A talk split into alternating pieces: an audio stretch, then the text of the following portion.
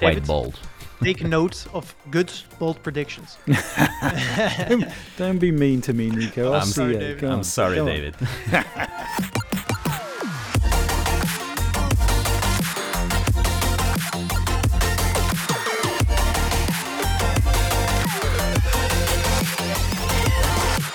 Hey there, listener, and welcome to the 19th episode of the Metacast Roundtables.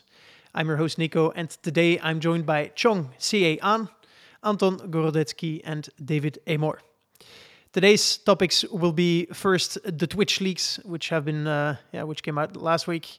Then we're talking about celebrities and games and what the hell we're trying to do there. And then finally, and most importantly and most interestingly, we are discussing the potential of social tokens. And as today's bonus segment, we're doing a round of bold predictions about, you know, game influencers or streamers, uh, which David is, is super prepared for. So uh, uh, that he has uh, he has the remainder of the podcast uh, to think about a bold prediction. No Uh, yeah, make sure to have if you haven't yet to join our Discord, subscribe to our bi-weekly newsletter. Uh, you can find the link for that in the description.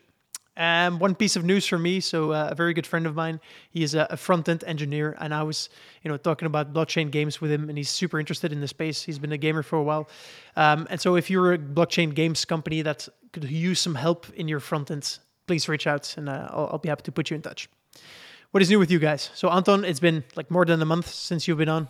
What have you been up to, man? Yeah, sorry about that, guys. Um, well, as I've said uh, before we started, I'm actually co-hosting a radio show these days uh, about games. Is it in Russian?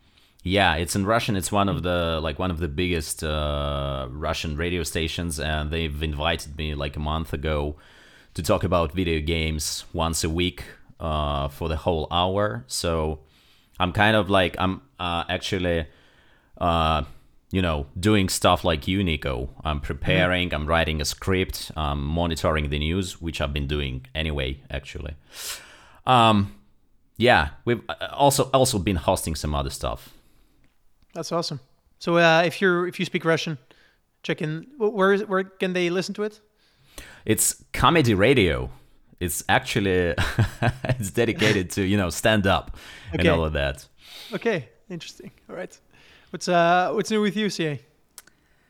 Yeah, I mean, uh, we're really busy here at Mythical. Um, we got a lot of projects that we're working through. Um, uh, we're, we'll we'll make some announcement into the near future, which will be great because I can finally talk about things that we're doing. Nice. Uh, but yeah, it's been it's been exciting. Uh, your fr- your friend, that's the uh, front end engineer on blockchain. Maybe maybe we can connect because uh, we're Okay. growing rapidly. So a little plug for us. Uh, we're still scaling. We're still growing. Um, interesting projects. Uh, so it's been exciting. It's been it's been a journey so far, but it's been it's been awesome. Just so much to learn, so much opportunity. yeah, I agree. Cool. I'm uh, very excited to hear what you guys come up with uh, and, and the big ama- announcement. And then finally we have we have David, who's you're doing like a hat trick. Yeah, how about that? Yeah, Nice. I think you're the first one. Got to keep Congrats, people man. happy. Yeah. Uh, I've, we've got a, um, a trade conference, video game conference coming into our city later this month. I mean, when's the last time you went to a trade show? It's been a while. Hmm. So that's fun. A that you know that it's happening, and also that it's happening in the city, and people are getting giddy with excitement at the idea that we get together and talk about games in person for the first time in a couple of years. Can you imagine? Oh my imagine that? god. So, David, have you heard about White Nights? Sure, that's Yeah. uh, that's the Russian one, isn't it? Yeah, it's actually happening today and tomorrow in Moscow. You see, they're all starting to happen again. This one is Yes. called Develop in, in the UK. So if anyone's going wants to hit me up, then I'll be around. I will buy you a beer, or you can buy me a beer, whatever works. Uh, but yeah, it feels like conferences are starting again. Uh huh. That's awesome. Need to check my calendar. Yeah.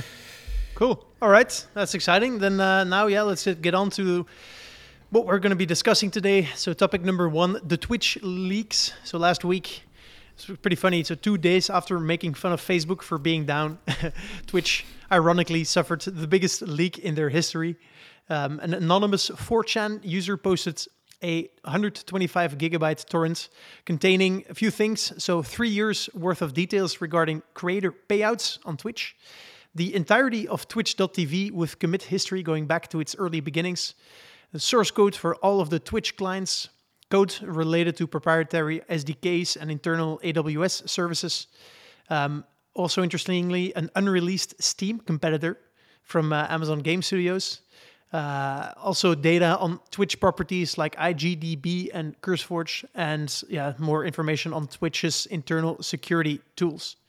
So uh, a big, a big load, a huge, huge leak. Um, what were your uh, takeaways? And, and, maybe let's let's go through the most important parts. So first, uh, the Twitch streamer payouts. So a little stats there. So I found what I found interesting is that the top the top 10% of streamers in the top 10,000 streamers, you should know that there's almost 10 million people who stream on a monthly basis. They make 50% of the total revenue earned by everyone.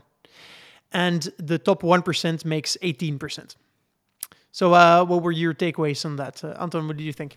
Uh, well, I would say that people do not seem to be very like surprised or concerned with the payout section of the leak because it seems that um, lots of streamers have publicly confirmed that everyone already like knows these numbers mm. and uh, more or less at least. And uh, what I think is that this leak uh, has definitely made some streamers and you know advertising agencies that work with them do some analytics, do some math, and maybe adjust their tactics because mm. uh, we've definitely seen that, you know, those guys who make the most on the list are not the most um, popular streamers in terms of the views. So maybe those guys who are like more popular in terms of the views, they have to, you know, think about stimulating their audience to donate more, to make more paid subscriptions, and all of that, uh, since there is direct correlation between the streamers that get more money and you know uh, them offering their audience to directly influence the content creation process. Like for example, for just example, one, one notice. Uh, one, right? thing to notice is that um, so in the payouts, the um, so the donations were not included from the audience. Oh, okay. Yeah. All right, but anyway, uh, there's a direct cor- direct correlation um, yeah, between yeah. between those guys that get more money and you know them offering their audience uh, to directly influence the you know the stream. Mm-hmm. And one uh, more like fun thing I've learned is that the biggest Russian uh, on the list is Hell Yeah Play, and his position is guess what? it's six hundred oh five. So that's you know that tells you something about the market, doesn't it? mm. So the Russians are not uh, subscribing enough, basically. We are not the biggest country on Twitch. Yeah. And can you explain it? I think you guys know it, understand it better than I do.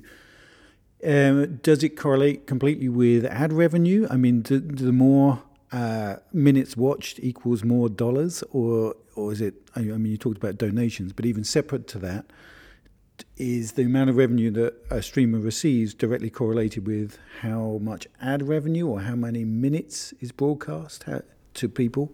How does that hmm. work? Yeah. Um, apart from donations, they've also they also do not include the you know the collaboration money, right? Uh, so yeah. uh, I'm not sure that there's a direct correlation between the time they stream and the payout they get from Twitch. But mm. you know, I might be wrong on that. If I'm not mistaken, I think some of the like the top 50 or top 100 streamers, some of them have like special deals where they'll make more run money per subscriber basically mm-hmm. i think these type of deals are to keep these content creators there so they don't run off to let's say youtube gaming or you know uh, some other right. streaming platforms right. yeah mm-hmm.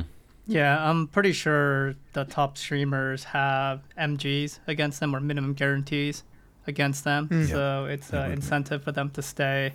Yeah, subscribership, tips, donations, ad revenue, um, and then I'm sure there's other things that's outside that ecosystem that they get paid quite a bit in sponsorships, uh, you know, endorsements, things of that nature. But yeah, uh, I'm pretty sure Twitch does what they can, and I think there's part of that release where it talks about that to some degree, where you know Twitch makes exceptions and they'll you know uh, make special package deals you know for some of these top you know influencers to keep them on their mm-hmm. platform mm. just because of what's been happening to them as of late uh, and trying to keep them within the ecosystem. Mm-hmm. Yeah, I also saw that there was a kind of do not ban list leaked. Yeah, where there were some names that uh, that have been given the reason do not suspend escalate violations to and then they give like two redacted email addresses um, which is pretty interesting And and you know, is there any great surprises in that list of revenue? Is there or, or you know, when you look at it, does it look like as you would expect given the popularity of those streamers, or did anything jump out?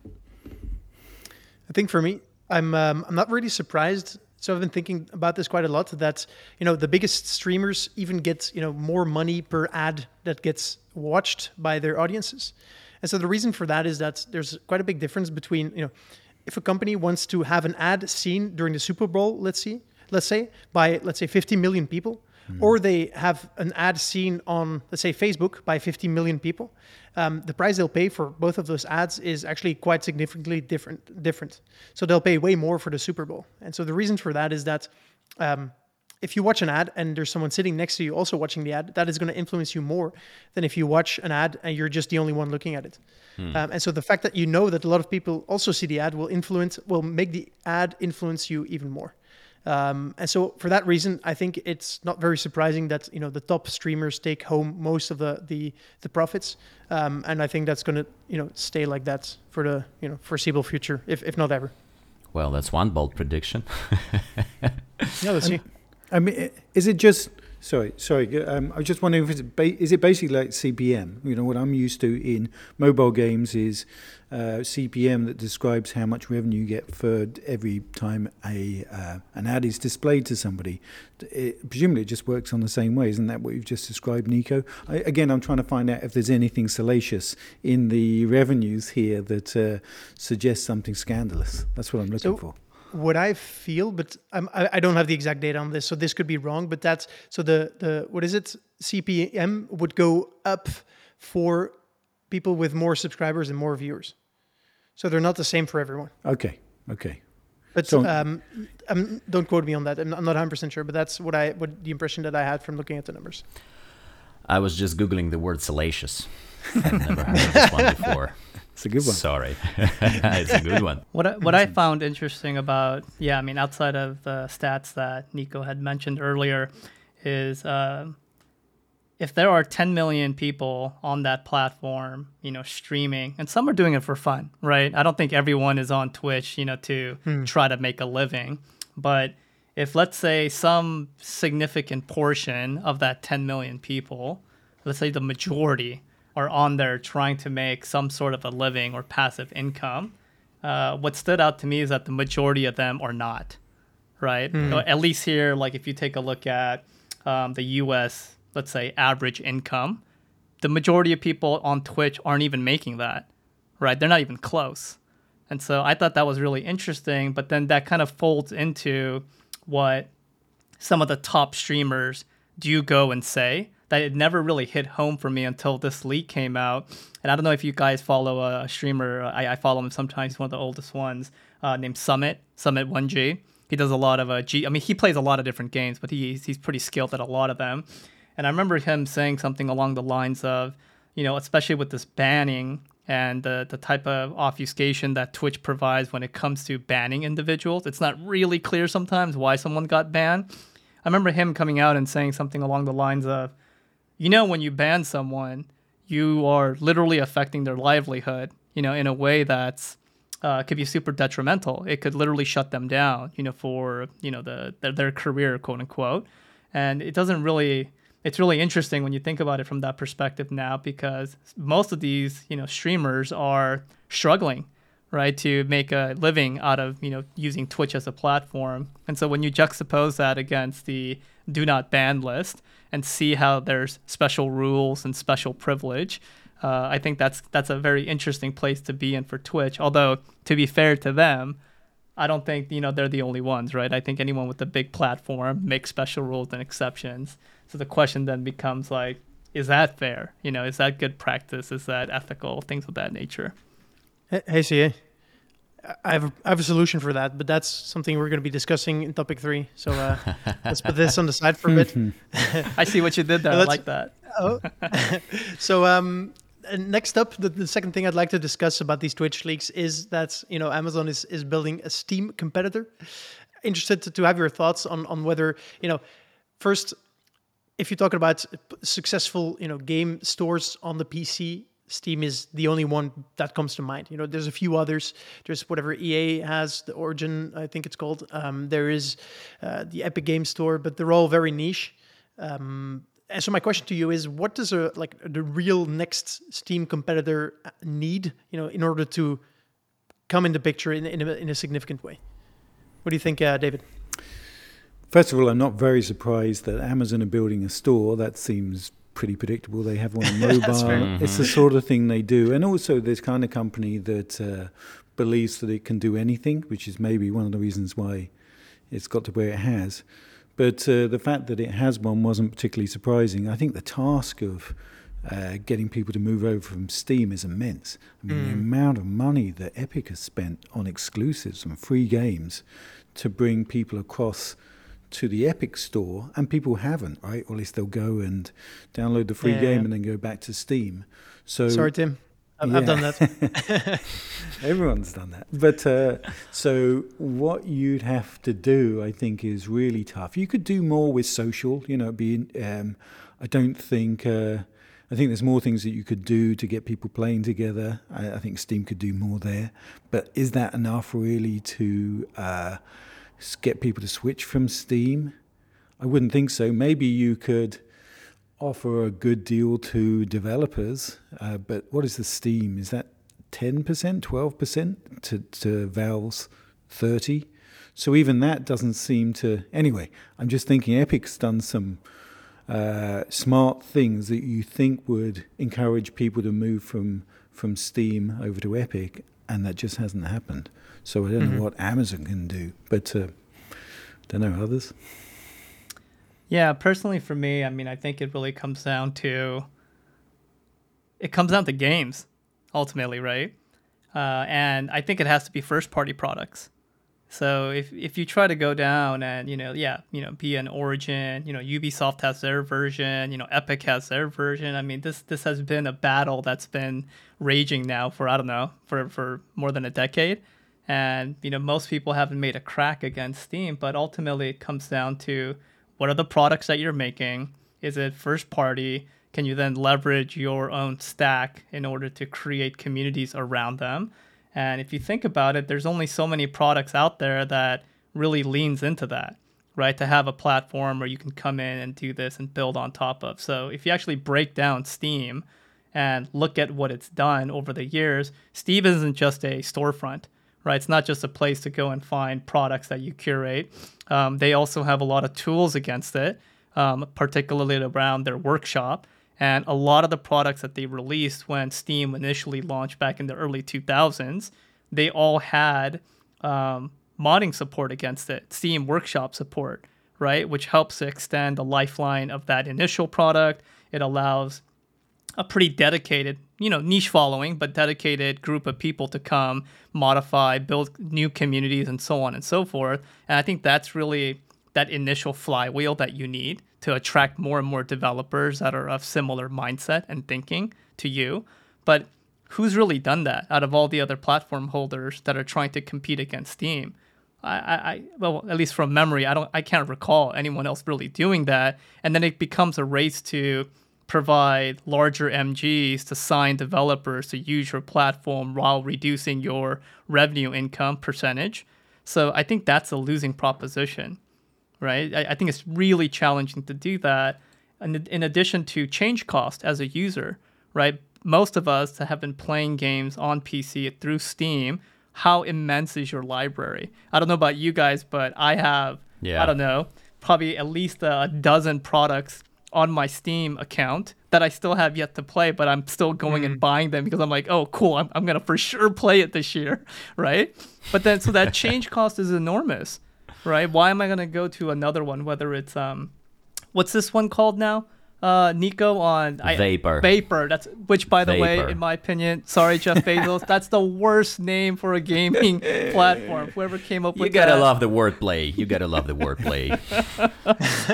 but yes, like I, I think, and it's a code name to be fair to them, but ultimately, at the end of the day, it, I think the change cost is super high at this point. Right? Why would I want to move from Steam to somewhere else unless there's something really compelling? And the compelling part I think you could break that up into a couple pillars. You know, is it going to be you know more socially connected in ways that maybe Steam and Epic and others haven't done? Is there something a little bit more special with their technologies that maybe it now weaves through all the other things that Amazon have already built? Right, maybe through Amazon Prime, through their main storefront, through their audio, book club, this and that. I, I can see a world where that connects, right? Because now mm-hmm. you have literally a one-stop shopping place online for all your all your goods, right? That could be really interesting. Two is the games they have to have great games that allow for use of that platform. And I don't think they have a great track record of that yet. Although New World, I think, is doing pretty decent for them now. Mm-hmm. But I mean, you know, there's a bunch of skeletons by the side of the road for investments that they've made in the past. So I think that's another one that they really, really have to solve for. So, yeah, I think I think it's going to be challenging. I guess is what I'm saying. and and do I hear a bold prediction about this coming, or? Uh... maybe, maybe. like an open goal. Yeah, so there's not really much to add to what David and CA have said. Uh, I, will just say that Amazon had lo- has lots of money, and we all know that Epic has sunk like half a billion dollars already into the EGS, and they do not expect to be profitable by 2027. So, uh, on one hand, it is very uh, um, it is very costly to make uh, a profitable game store, right? And of course, they need good games and not only new world, right? But on the other hand, Amazon is super rich, and uh, unlike Epic, uh, they they they actually have money enough to do that, maybe. And also, uh, I've learned that. Um, uh, there's been a report on the web uh, that says that Amazon filed a patent in back in 2017 called joining games from a spectating system, which describes the ability to watch and start live broadcasts as well as purchase games and game demos. So the app would then let you download the games as well. And what I think from this is that uh, pretty much everyone is thinking about metaverse these days in this way or that way. And I believe Amazon might do something towards the metaverse in this sense. So maybe this would be the one thing that, uh, as you have just said, uh, separates uh, the vapor or whatever they call it eventually mm. from all other competitors. It's um, it's really hard. We, if I think back, I guess Microsoft, when was Xbox One, whenever that was, uh, sort of 2000, something like that. Anyway, it's taken them 20 years or so to really get a foothold in the games industry. And then mm-hmm. Microsoft, mm-hmm. they're, you know, they're another very rich company that's been trying really hard. And only recently would you say that they've really gone toe to toe with the incumbents. And then people like Disney have broadly failed. Um, I mean, they don't have a big foot. Well, they've done some cool things, but you wouldn't say they were a large part of the games industry. Viacom, another big media company that hasn't really got foothold despite trying. It's really hard. And and you would say that um, Amazon have been trying for a while now, and they've had some small successes, but you can't point to anything that suggests that they're better than uh, Disney that's come before it. So I think that it's it's just a really hard thing to break into the games industry at that kind of scale. I would say. So it's mm-hmm. just a, a, really tough job, even if you're a smart, well-funded company, which they are. Mm-hmm. Let's see. Agree. It's very unlikely that they're successful, and if they are, it's going to be on the back of uh, some serious, serious investments from uh, from uh, from Jeff. You know, he could just uh, he could just do one less rocket and instead, you know, put it all into vapor. David, rocket science is easier than making games. it would seem. You know that. So. That is true. there we go. Cool. All right, let's uh, move on to topic two celebrities and the metaverse the good, the bad, and the ugly. So, uh, next to basically all investors and tech companies, celebrities are now, now also starting to get FOMO for being part of the metaverse. The newest celebrity to bless the gaming industry with her presence is none other than Paris Hilton. Last week, the TV personality slash entrepreneur slash influencer slash podcaster didn't even know she had a podcast. Um, she's launching, well, she launched Paris World. It's an outpost on Roblox that will let fans explore everything that Paris Hilton is about. It includes massive DJ stages, Paris's own house, a zoo, and of course a private jet, yacht, and island. So uh, the event production is done by Dash Radio's DXSH Gaming Studio division. Never heard of them. Um, and so they aim to build experiences that mirror events happening to Paris in real life, so everyone can experience them. Very curious. What were your initial thoughts when you when you read this? CA. You know, um, this might not be popular opinion, but I, I got to give it up to Paris, man. You know, like, and the reason I say this is because if you think about it, she's like one of the like OG influencers. That's true. Right? And what I, you know, at first glance, you might just see her as like a flash in the pan, which some could argue she is. But I will give her a lot of credit for like evolving herself over time, right? I mean, look at the thing that you just read out. What what is she now? Um, she's a DJ. She's an influencer. Uh, she's a podcaster. Now she's a right, right. I mean, whether that's hundred percent true or not, like that's another topic to you know discuss. But the fact that you know she knows how to stay on top of trends, you know, chase after them, have some level of skill to be able to you know you know build things around. I got to give her some credit for that.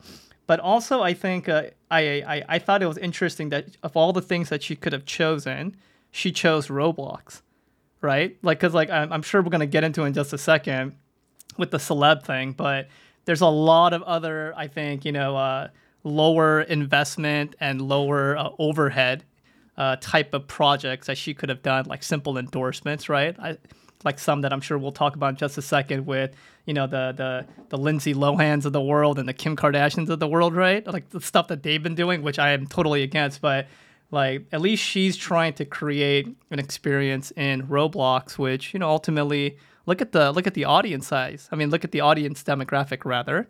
You know, they're on the relatively younger side. And, you know, is she actually being savvy and strategic and trying to influence a younger group of, you know, consumers, right? Uh, and, you know, kind of get to them r- before they get older? I don't know. I think there's a play there. Yeah. So I, I give her some credit for doing it. I guess it's my take. Have you guys actually played the game? No, I haven't. I have not. Yeah.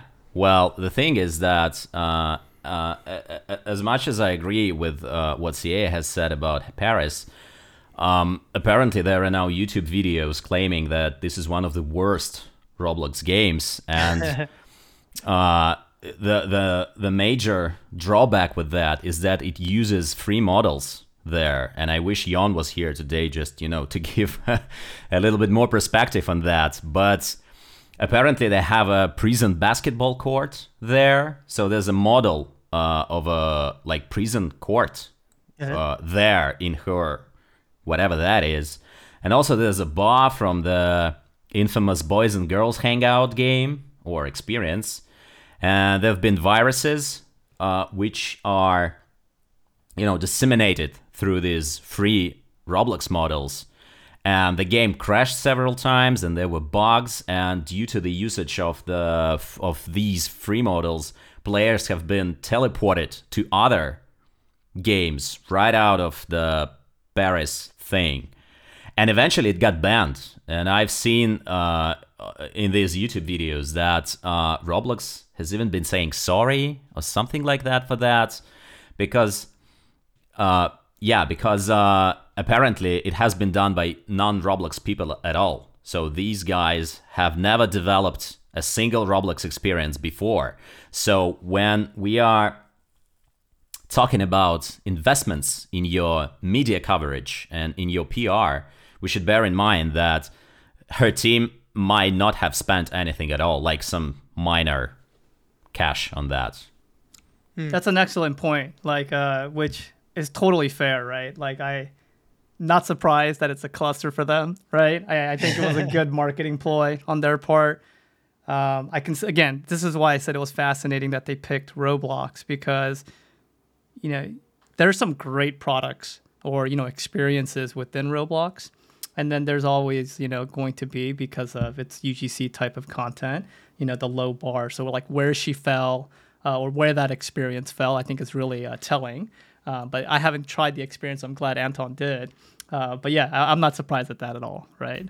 Hmm. It sounds like Anton's pretty down on it. I, however, I, fi- I figure now the metaverse can really start. Now that you know that's the the starting pistol of the metaverse, it will be written in history as the moment that Paris Hilton sh- uh, set up with her bootleg prison basketball court and a set of viruses. I'm starting to wonder if it was Paris herself that made it at all. Maybe she found someone else to make it. Anyway, uh, I think to, I agree. That's interesting, Anton. I hadn't heard that stuff, but not entirely surprising. It seems like she got the wrong team to, to build that for her. I would agree with CA that it seems like great strategy. I mean, it seems smarter to place yourself and advertise yourself in Roblox than plenty of other places. If that's where your audience is and you offer something cool that they like, then I think that's a very smart thing to do.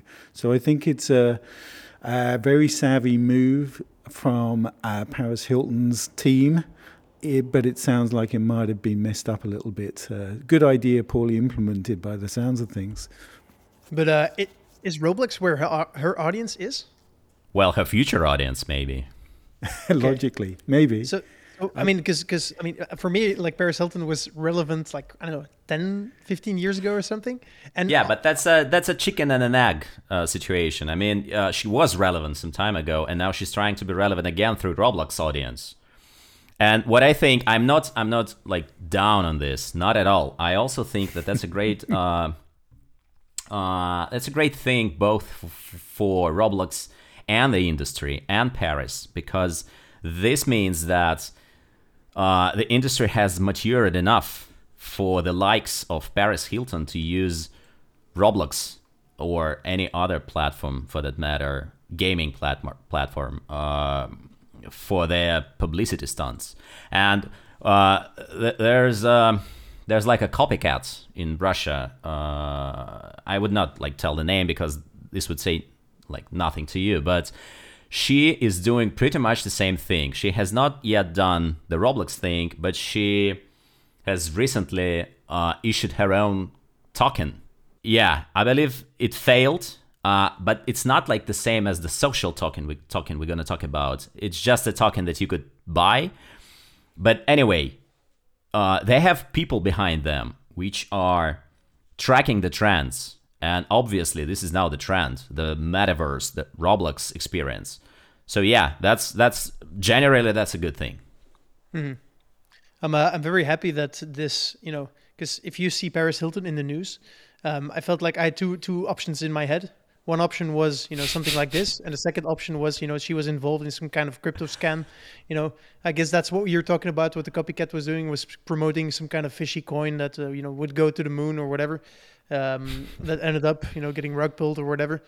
Um, anyway, so I'm glad that as opposed to you know many other celebrities, I think Lindsay Lohan was uh, part of some fishy you know crypto scam. Uh, she's actually trying to you know be a, a good part of of uh, of the metaverse. Although you know she wasn't very successful in, in doing that until uh, until now, I guess. Yeah, I think it's that part that's that's really just um, look. I, I I'm all for people needing to make a living and doing what they got to do and doing endorsements but there there's got to be a point in time where they know that they're going into something with little to no knowledge of it uh, and and they're like shilling a product essentially that you know they probably have no awareness of right so lindsay lohan let's put her aside because she tried to get into some yeah like some crypto project some nft project but if i look at like let's say uh, you know you know Kim Kardashian or something, right? But I don't know if you guys have heard of her, you know, thing with uh, Ethereum Max, right? So she she did this recent thing where she's like, "Oh my gosh, are you guys into crypto?" Did this whole like thing, made it look like a post that she put up, and somewhere in that post, like there's a small little thing that says ad, right? But most people are going to miss that, right? Because it's three characters, right? It's like hashtag AD, that's it. And it's a total ad, but it reads like it's a thing she has a massive following, and you know, to me, that's a rug pull at the end of the day. And I think it's that's that's where you know celebs getting into the space, you know, I, I, that's where it gets a little shady for me. It's like you're you're operating in a very volatile space that's super speculative. And if you're asking people or you know hinting at, hey, there's a potential thing here, and you have what hundreds of millions of followers, right, that listen to her every word, I, I don't know that that feels that feels bad, right? And that's when I see like celeb endorsements like that come up where it's super suspect, you know. So I don't know. That's why like when I juxtapose Paris and like what Kim did, like it's very different to me, right? Mm, absolutely. Yeah. All right. Uh, and finally, do you see uh, more celebrities doing similar things, like building these experiences, finding new ways, new ways for their fans to engage with whatever they're doing? Yes, absolutely. Why not? I mean, that's uh, if that's where the audience is, and or at least an audience is, if that mm. is where your audience is, then of course that's where you should be. I've, I've made the mistake in the past of trying to drag an audience to a place where they're currently not, and that's just a waste of time. You're much better going where the audience is and talking to them there. And so if they're on Roblox, then that's a very smart thing to do, particularly mm. since the platform allows you to do that. You could even turn it into a revenue opportunity. I think you just need to find somewhere better to build the uh, the environment, right? Sounds mm. like. Paris, you heard it here first. You want help? We, we know a guy, so you can contact Jan, and uh, he, he'll help you out. He got you covered. All right, let's uh, let's move on to the, the our third topic of today. So uh, last week we discussed the rise of the creator economy, and one of the reasons this phenomenon is getting more and more traction is because of the concept of social tokens. Now, what are social tokens? Social tokens are blockchain-based assets yes, we're talking about blockchain, that allow fans to acquire a stake in their favorite creator. And to illustrate this a little bit better, let's give an example. So let's say that I decide to become a streamer and I have a thousand listeners of this podcast that you know really like me and uh, wants to support me in my dream of becoming a streamer. But the problem is that I don't have a good streaming setup, and so I can't really get started. So I can issue um, or create 1,000 social tokens that I would call Nico tokens and they're my personal social token. And I put those up for sale for $10 each. And because my listeners love me so much, or more probably because they take pity on me, eh, they each buy one Nico token. So I sell 10, uh, 1,000 Nico tokens for $10 each. So I have $10,000 that I can use to get a pretty decent streamer setup, and my fans have 1,000 tokens. So I'm happy. Now the question is, what the hell will my fans be able to do with these social tokens? Uh, so there's a few things that are possible with this. Um, so for example, um, one of the things that I could you know allow my token holders to do is to have a special color in my stream chat. So when I'm streaming and they type type something, they, their name or their text will be in a special color. That's pretty simple. They could also vote on what game I play next, um, with each token representing one vote. Um, they can join weekly AMAs, you know, ask me anything where I answer their questions, uh, or they could get access to a private Discord server. It's all pretty, you know, normal stuff, but there's more interesting stuff coming. So what we could also do, for example, is that each token can ask to join my stream for one hour only once. So each token gets issued. From that moment, they have like you know a join stream parameter, um, and the moment a token uses that, then that you know that token, even if it gets sold, cannot be used again to join the stream. Um, so in that world, you would have two different types of tokens: ones that had their you know rights to join the stream redeemed, and one that, that would not have it. And there's also a potential for token holders to get you know 10% of all of my future streaming revenue, which, as we've you know seen in the Twitch leaks, can be quite significant if I get super um, you know su- super big one day. And so this is an early way for early. Uh, this is a way for early fans to support, you know, their favorite creators, um, and also a way for them to get rewarded uh, for believing in in the creator uh, in, from you know the early days. So yeah, long well, explanation. Does it make sense? There's one thing that you didn't cover there. I mean, fascinating first of all, but also the idea that if you're holding one of those tokens and you bought it for ten dollars in your example, and then Nico, you blow up and you're the biggest uh, Twitch streamer there is, then people are going to want re- those rewards, and you can sell that ten dollar token for hundred dollars, a thousand exactly. Yeah. If you're a superstar, so you know, it, it, if you really believe in the talent, then it's a way that you could actually make some uh, money from going in early. I think it's a fascinating idea, and it feels like Kickstarter on steroids, where you can yeah. build, you can help somebody build something that you really believe in. But now you don't just get a product at the end; you actually get well a, a, whatever you want, plus the ability to sell that token on, so that if you want to. So it's got a load of aspects and load of utility. It feels like it's a really nice idea. Mm-hmm. Anton, you and your radio show. When are you wishing uh, the Anton token? I've been thinking about that, and I've also been thinking about uh, that I should have read the you know the link that you have sent earlier um, before the actual uh, recording of the episode because then I useful, could have yeah because then I could have like deconstructed that in Russian on my Facebook and then get some feedback and then I would have been able to discuss this uh, this particular topic a bit more thoroughly. But anyway, uh, as much as David, uh, I'm also super like um, excited about this thing and uh, about the particular idea of investing in personalities and not in like companies.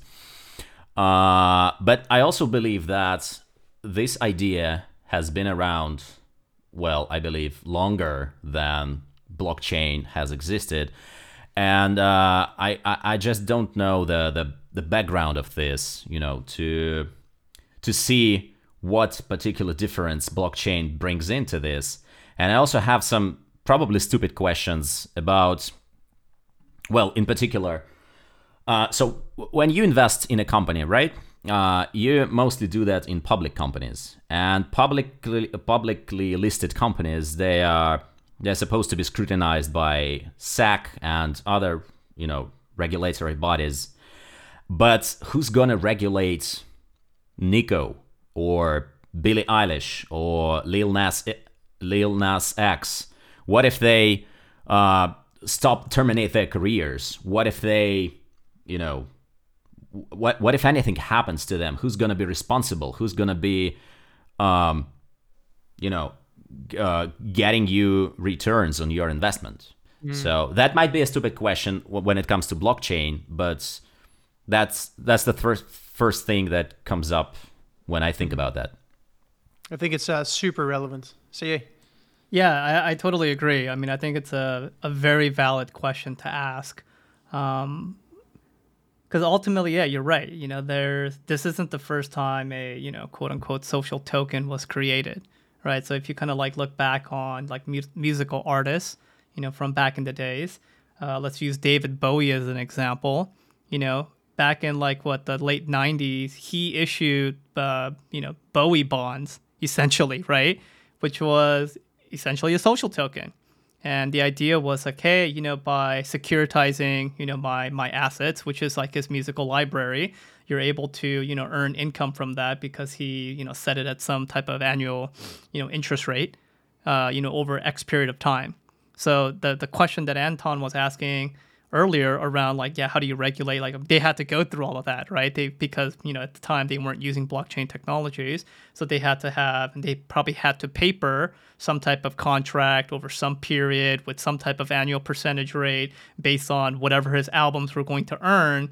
And you know, some people came and bought it, and I think it was Prudential, which was a it's a massive financial company. They paid you know, uh, $55 million for those quote unquote social tokens, right? And so that's that's a pretty significant sum, but I mean it's David Bowie, so I get it. Uh, but here, I think you know you have a lot of similarities against that, right? Because everything that Nico said earlier around the creators can ultimately use social tokens as a form of like compensation to help grow their you know their their brand their business and they have believers early adopters like true fans right that can really help to elevate you in that way um, i think all the benefits are there um, which is uh, you know incredible. And i think it also helps to remove you know some of the intermediaries that a lot of the times without having blockchain and social tokens in place you tend to have.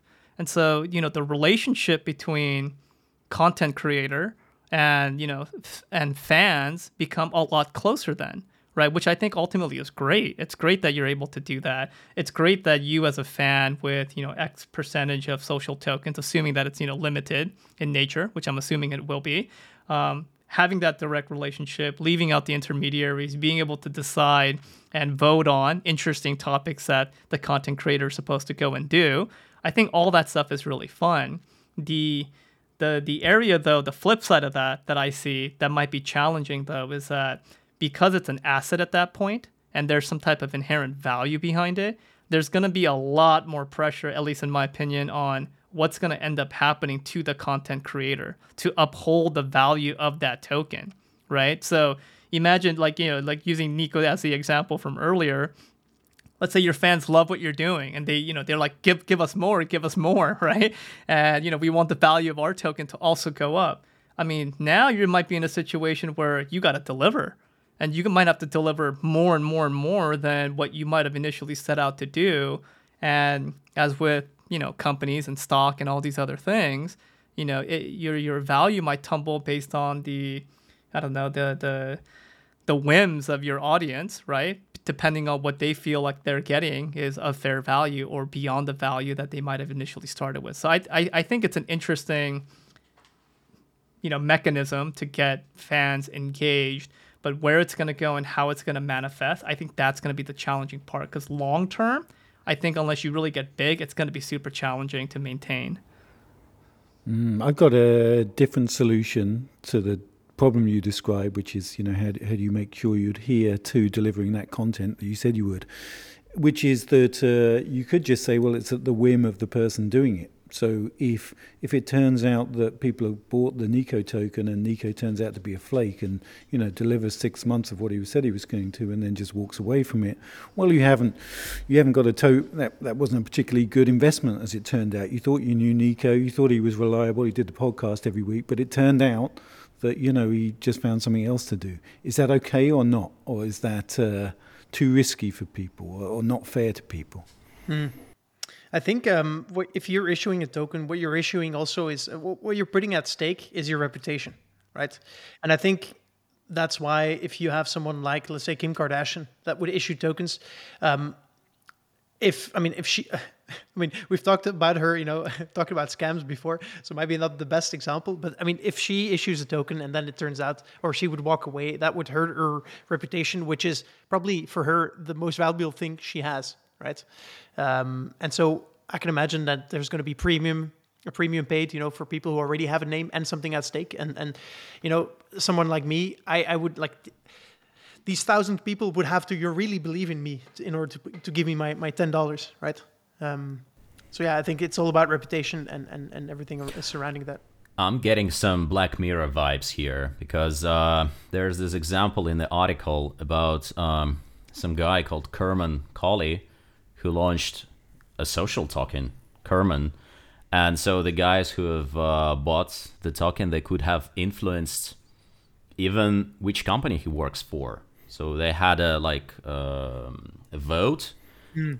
And um, what happens if I mean there are lots of bad people on the web, right? And what happens when I mean when we're talking about the new trends, the metaverses, and the um, like the blockchain economy, we always we usually assume that uh, there are only good people, you know, like us. But uh, there are gonna be some bad pe- people. And what if they buy the token? And what if they uh, and and that's a what? That's a governance token, right? Or I don't know. I mean, yeah, does it really? Well, no, it's it's a social token, not necessarily a governance token, but because you can vote, but it's not necessarily binding, right? Okay, Okay, but yeah, well, what if what if the majority votes for you to terminate the contract with uh you know with some brands, and you have to do that, right? Um, no, there's like you don't have to do it, right? But so then would... what then what would be the point of you know creating tokens and selling them to your community, to your fans? Again, you don't have to do it, but your reputation is at stake, right? So if mm-hmm. if you decide you know to say screw you guys i don't agree with whatever you voted on i mean then obviously the the value of your token is going to go down your your influence value or influencer value or creator value is going to go down um, i think this stuff becomes interesting because now we're talking about people doing stuff in real life and having social tokens and so there's still this divide between what happens on the blockchain and what happens in in real life. However if we start integrating that shit into the metaverse and you know like let's say you you lock your avatar up inside some kind of room or stuff like that then then we, we can get into these you know black mirror types of uh, of situations. I, th- I think it's self-governing. I think as you said the the uh, it, the token goes down in price if you're not delivering on the things that you said you would, or the quality isn't there, and that and you know that probably leaks into other things that you're doing. And if if you're trying to make a name for yourself, then you, that's not a desirable outcome. So I don't think it necessarily needs to be governed by a third party. Mm. I think it it sort of sorts itself out. But yeah, you're right, Anton. That that's you can easily find yourself in a weird situation where you feel like you have got to dance for your public every day because at some point in time you said that, and to stop doing that would uh, really damage your reputation or drop your share price, your social token. It's wow, that's a fun thing to think about. Mm. Yeah, I mean, I think that's what's fascinating about it, right? Because, you know, on the one hand, there's a lot more intimacy, control, and relationship you have you know with your audience which ultimately i think if you're you know in a particular industry or you are your particular brand or content creator i think it makes a lot of sense all right? But you know if you're not and again like if your delivery on your promise and what you're able to do and the cadence in which you need to keep that up you know one can argue like you know not going down the social token route and doing what most have done already in current marketplace right? Which is you know you can go the patronage model you can go a subscription model so on and so forth. But i think when you actually make the leap into doing something like social tokens um, there's an in, in, in, inherent like trust that's being formed uh, with your super fans your early fans whatever you want to call them. And then it really allows you and sets you up so that you can create additional liquidity by having that connection which i think is a delicate balance uh, for a lot of content creators to find so uh, I, I think it's early years, uh, you know, in terms of social tokens and what it might end up doing. Um, but I'm sure a lot more creative ideas will come about. But I think the I think the content creators who are really savvy and understand it really well, um, I think they're going to use it as just another vehicle um, to you know you know amass you know more followers and it be that much more closer uh, to the intended target audience that they're looking for, and you know they'll be better off for it. Mm-hmm. I want to make two, you know, statements, and I'd love to have your uh, your feedback on that. So my first is that I think that social tokens um, will be the you know the preferred way for fans to support their favorite creators, because you know if you if you look at the current types of um, of solutions, there's you know donations going through a platform where a share gets taken, uh, Patreon, etc. And so there's always a middleman. Um, so there's always some value lost. And so I think social tokens sol- solve for this as well. What I also think is that the ones who do this, as you said, CA, do this correctly. I think in the next months and years. Um, so the early movers that you know figure out how to do this will benefit tremendously because what I think you'll see is um, it's what I see in, in the in the crypto space in general. Like there's a lot of people trying to make quick gains and and you know just flip something, and so they'll ape into if, if you if you do it well, uh, they'll ape into your token and start spreading your name everywhere because and and and I think this is one of the strengths, right? That if you do this right early, you'll have like a, a base of, of of people who are invested in you um, and who will do everything they can to to make sure that you you know get more popular because everyone benefits from that. Um, and so I think for for us, so the in, in, crypto we have like summers. So last year was DeFi summer. This year was NFT summer, um, and I think it's it's not unlikely that next year we're going to have a social token summer. Hmm. Where, uh, you'll see uh, some big some big um, uh, creators, um, not necessarily streamers. Could be you know a Paris Hilton, for example, as well. Uh, will will yeah create these social tokens. It's a good. Those are some good thoughts, and also a great topic. Uh, it's fun to talk about that. I, you know, hadn't really spent a lot of time thinking about it, but I agree with a, a lot of what you said. I think um, it seems like a better model than you know tips or uh, Patreon or OnlyFans or you know whatever method people are using. It seems like a better system. Would you expect that uh, if you're a content creator, do you hold on to a set of tokens? yourself as you would equity in a company? Would you like issue a hundred or thousand and then uh, actually put out 200 of them so that you're you actually see some value. You're mm. holding stock of yourself if that makes any sense. Is that how you see that working? I i don't know. I would not necessarily um, because one you can design the token in such a way that like if you it, the token benefits if you benefit so you don't really need to have your own stake right? If you if you have a revenue share whenever money you make that will anyway be shared. Um, what I do think might be interesting is um, and and this this article, which I'll, I'll link in the description because it's it's really well written about social tokens. It talks about um, people being able to earn more social tokens. So what I could imagine is to have like an initial token offering uh, of of the Nico token. Let's say uh, let's say that I create a thousand and I would issue let's say eight hundred. 200 would be locked into a smart contract and actually given out um, to people who engage in my stream. So let's say if, if people, you know, spend, you know, 100 hours watching my stream, then they would be rewarded with one token to give an example. Um, and so that way, I mean, it's not really that I hold it, but it will be locked up and, and you can do some, some really interesting things with that. I think in the same article there was an example of uh, a, um, an artist that would reserve front row seats for some Right. for token holders Exactly. and ideas like that that really are meaningful to people. Tons Yeah. of great ideas there. It's, I think, uh, and that's the reason why, like, it, it all makes so much sense that I believe that is going to be very big in the future. There you go. Bold prediction, yeah. Cool. Um, any anything more to add, CA or, uh, or Anton? Um, no, I guess we'll like we'll have to see what happens next with this. I agree. CA? Uh, same. Yeah, I, I think uh, it was well covered. Uh, I think there's a lot of possibilities um, that will that will Alright. come up. I've seen some platforms uh, back in the article, so after that, I guess I'm gonna check them out and maybe you know Do it. issue, yeah, so, issue a social token tonight. Are you going to make an investment, Anton? um, You know, will- in a social token. I don't know what's available, but get in early. yeah, I'm no, gonna. no, uh, he's going to issue Anton, and we're yeah, going to buy Anton. yeah, out of There yeah. you I'm gonna I'm gonna do both. I'm gonna do my research and you know maybe issue a token of myself as well as investing in some other people. Yeah, I mean, if you guys haven't looked already, I mean, I, I think one of the larger groups that have really adopted social tokens is, uh, you know, the you know soccer or football. Um, if you take a look at a lot of the clubs that are out there today, um, let's take uh, Manchester City as an example.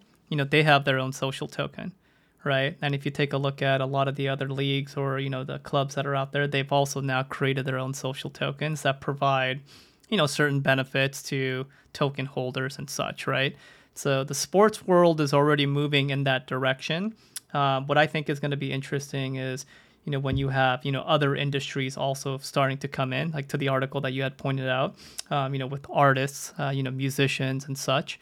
Um, and i think once you know more and more people come into the industry have you know interesting ideas on how to leverage that token for value um, you know we'll see I think bigger adoption. Mm-hmm. Yeah, agreed. All right, let's uh, go on to my favorite part of the podcast, which is bold predictions. And in this case, we're talking about streamers slash game influencers. Uh, David, you can go first. Oh, I appreciate that. I told you at the front of the show that I had nothing, and Yeah. you go to me first. Why would you do that? Usually, Now- you know, I can riff off other people. Don't do that to me.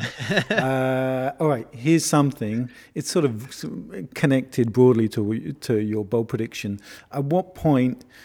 Do you think that there's more video being consumed over digital streaming platforms? You know, I don't mean TV channels like Netflix, I mean YouTube and Twitch over regular cable, terrestrial, whatever you call it, uh, regular TV channels. You see what I mean? So I, when I look at the behaviour of my kids, they they're watching a lot more YouTube. You know, everybody will tell you this, right? The kids are watching YouTube. They're not watching uh, NBC or BBC or those traditional channels. So I'm wondering at what my bold prediction is that's going to happen soon. That's vague, isn't it? Uh, it's going to happen before the end of the decade. It's not very bold. No, is it? I told you don't go with me first. Ask someone else. Uh, but, um, okay, yeah, I'll, I'll accept it. Anton. okay, okay.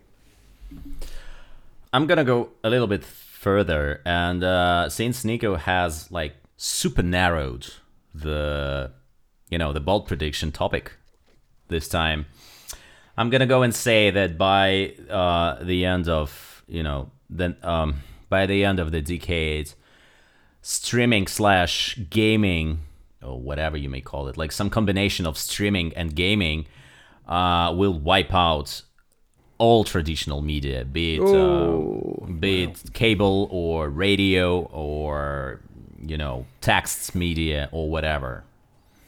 Yeah. So, game-related streaming will be bigger than any other. I mean, medium. metaverse gaming slash gaming related streaming, like you know stuff we do on Roblox and all of that, not like gameplay in particular. But people are still going to want drama and comedy and things that you don't tend to get from streamers. Yeah, that's gonna ha- that's still gonna happen there because uh, you know the Squid Game, which is like super hyped right now. They've already done that in Roblox of in some kind. They're gonna do that in Roblox and some other platforms, and everybody's gonna watch that on streaming services, and they won't need any other traditional media whatsoever by the end of the decade. This is quite David? bold. Take note of good, bold predictions. Don't be mean to me, Nico. I'll I'm see sorry, you. David. I'm sorry, go. David. I like it, Anton. I like it. Uh, I like that bold prediction. It's it's bold for sure. Um, I, I- I guess maybe maybe I'm maybe I'm somewhere in the middle, but uh, I feel like streaming uh, is going to take a, a bit of a turn in that I think the gaming side of the business, uh, you know, streaming games, you know, and you know having viewers watching others play games, I think that's only going to increase uh, you know, whether it's you know live stream broadcast or it's you know video on demand that you know, let's say you get on YouTube. I think that's only going to increase over time just because of the content that's been coming out. But my bold prediction is that uh, there's going to be a lot more games that will incorporate streamers directly, you know, into the actual experience, right?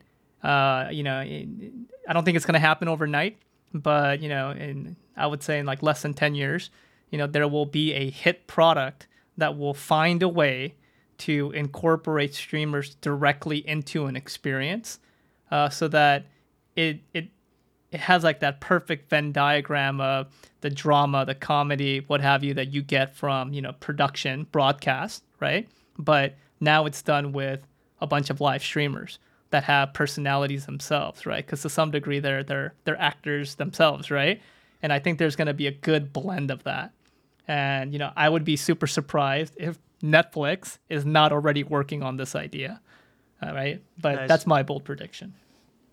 I like it. All right, some good ones, some less good ones. so, Cut it sorry, out, David. Nico. No, David, I'm, I'm, I'm just making this hard for you, so you're never going to forget to prepare this in the future. The man has the man has just done a hat trick. Come on. That's yeah, true. come on. He's just tired of all these bold predictions. I get it. I get it. David, I forgive you. All of my jokes aside, I absolutely forgive you. Cool. All right. Let's uh, let's let's round up the episode. Thanks for joining me, Anton, David, and CA. It was uh, it was great having you. Great insights, listener. If you you know liked what you heard, feel free to give us a, a good rating. Um, subscribe, and if you want, yeah, you can always join our Discord. Uh, you can find links to that in the description or on naavik.co. This was the Metacast, and we look forward to speaking to you in the next week. Cheers. Bye. Thanks, everybody.